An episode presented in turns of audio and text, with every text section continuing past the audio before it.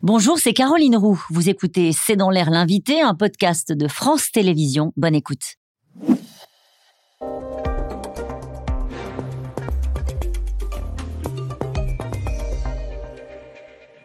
Bonsoir à toutes et à tous, bienvenue dans C'est dans l'air. Mon invité aujourd'hui est Raphaël Schellenberger. Bonsoir. Bonsoir. Euh, merci d'avoir accepté cette invitation. Vous êtes député Les Républicains du Haut-Rhin, président de la commission d'enquête euh, visant à établir les raisons de la perte de souveraineté et d'indépendance énergétique en France. 150 heures d'audition, vous avez reçu des responsables politiques, des anciens premiers ministres et là, Jeudi, vous allez recevoir et entendre les explications de François Hollande et de Nicolas Sarkozy. 150 heures d'audition euh, qui vous ont parfois mis en colère.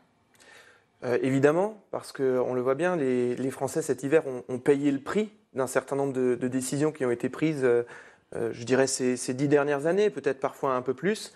Et, euh, on sent aujourd'hui qu'ils payent ce prix et, cette colère, on la porte quand on voit les conditions dans lesquelles certaines décisions ont été prises, les raisons aussi pour lesquelles elles ont été prises. Ces conditions dans lesquelles les décisions ont été prises, c'est-à-dire des décisions qui engageaient l'avenir énergétique de la France et qui ont parfois été prises, comme l'a dit euh, Arnaud Montebourg notamment, euh, sur un coin de table. Racontez-nous. Alors sur un coin de table, c'est notamment la question de savoir si on réduit à 50% la, part du nucléaire dans notre mix électrique, qui était une décision qui n'avait pas été euh, évaluée, ou en tout cas pour laquelle euh, l'administration française, les fonctionnaires avaient émis des alertes en disant attention, ça va être difficile, euh, ça n'est pas évident de mettre ce genre de décision en œuvre.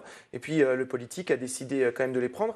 À la limite, c'est la responsabilité du politique. Le problème, c'est que ce qui est un peu agaçant, énervant, c'est que les politiques qui ont pris ces décisions ont une fâcheuse tendance à ne pas assumer. C'est vrai? Ou à oublier même. Euh, je vais faire un petit résumé, 150 heures d'édition, je le redis. Hein. Euh, Ségolène Royal qui ne se souvient pas d'avoir soutenu l'idée euh, qu'il était possible de fermer tous les réacteurs en 40 ans.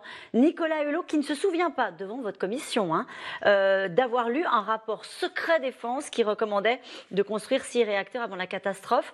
Dominique Voinet qui, elle non plus, ne se souvient pas comment fonctionnait Superphénix qu'elle avait fait fermer. C'est de l'amnésie, c'est de la mauvaise foi, c'est quoi? Moi je pense que c'est des politiques qui fuient face à leurs Euh, on prend des décisions euh, toute la journée quand on est euh, élu, parfois des bonnes, parfois des moins bonnes. il faut être suffisamment humble pour reconnaître que parfois on se trompe.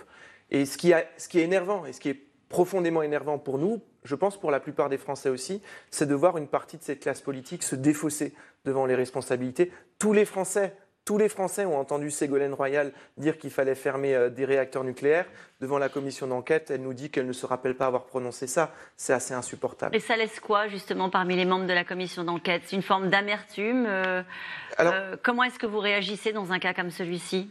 Les auditions politiques, ce sont les dernières. On a fait beaucoup d'auditions de techniciens, on a fait beaucoup d'auditions de spécialistes des questions énergétiques, on a entendu les, les industriels, on a aussi entendu beaucoup d'espoir pour reconstruire une filière énergétique française. Et je crois que c'est ça qu'il faut regarder aujourd'hui.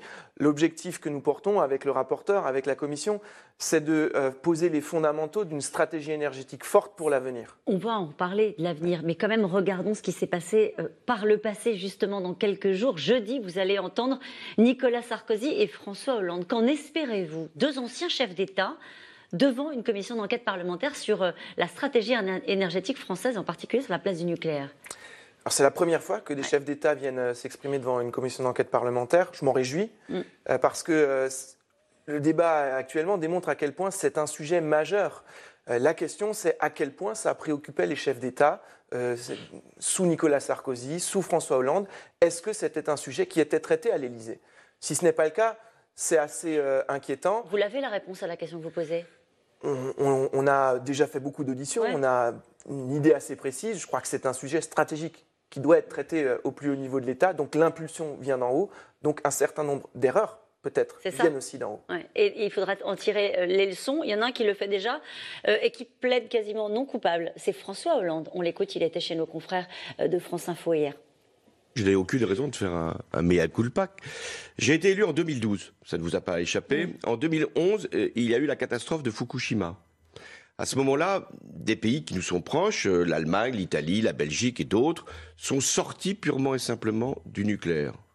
candidat à la présidence de la République, même s'il y avait un accord entre le PS et, les Verts, j'ai considéré que la France ne pouvait pas sortir du nucléaire, ne devait pas sortir du nucléaire, et qu'elle donc devait garder une part substantielle dans la production d'électricité de nucléaire. Donc il assume. Il assume l'accord avec les Verts et il assume d'avoir euh, engagé la fermeture de, Fessenheim. C'est dans votre circonscription, hein, d'ailleurs, euh, la centrale de Fessenheim. Mais il dit, euh, au fond, on ne s'est pas trompé. On a tiré les leçons de, Fukushima et on n'a pas totalement tourné le dos au nucléaire. Dans le programme de François Hollande, il y avait euh, des, des, décisions, réduire à 50% la part euh, de l'électricité nucléaire, qui conduisaient de facto, si on doit ramener de 75 à 50%, à la fermeture de 24 réacteurs. Alors j'entends que ces réacteurs n'ont pas été fermés, c'est quand même ce signal-là qu'il a donné. Et en donnant ce signal-là, il a obligé la filière à se battre contre cette décision. C'est vrai, François Hollande a été incapable de fermer Fessenheim. Parce que la réalité, ce n'est pas qu'il n'a pas fermé Fessenheim, c'est que la filière nucléaire française, la filière énergétique française ne s'est pas laissée faire. Et que face à cette résistance de la filière, il n'a pas réussi Est-ce que c'est pas à un faire problème, ça Fessenheim. Une filière qui résiste à une décision politique qui vient d'en haut, comme vous disiez tout à l'heure, à savoir du président de la République? Alors, d'un point de vue politique, peut-être, c'est pour ça que moi, je n'en veux pas aux politiques d'avoir des idées. Ce euh, qui me dérange, c'est quand ils n'assument pas les conséquences des propositions qu'ils portent. Est-ce que euh, la Première ministre que vous avez euh, reçue aussi, Elisabeth Borne, vous a rassuré sur la stratégie énergétique française, alors même que la règle des 50% de plafond de production d'électricité via le nucléaire va disparaître? Est-ce que vous êtes rassuré ou est-ce que c'était flou Je pense que l'audition de- d'Elisabeth Borne était, dans euh, les politiques en responsabilité, euh, sûrement la plus floue, euh, la plus dérangeante. On a bien senti, elle a été euh, ministre de l'Environnement, c'est elle qui a fermé Fessenheim formellement. Oui. Elle s'en félicitait été- à l'époque. Elle s'en félicitait. Elle a été la directrice de cabinet de Ségolène Royal.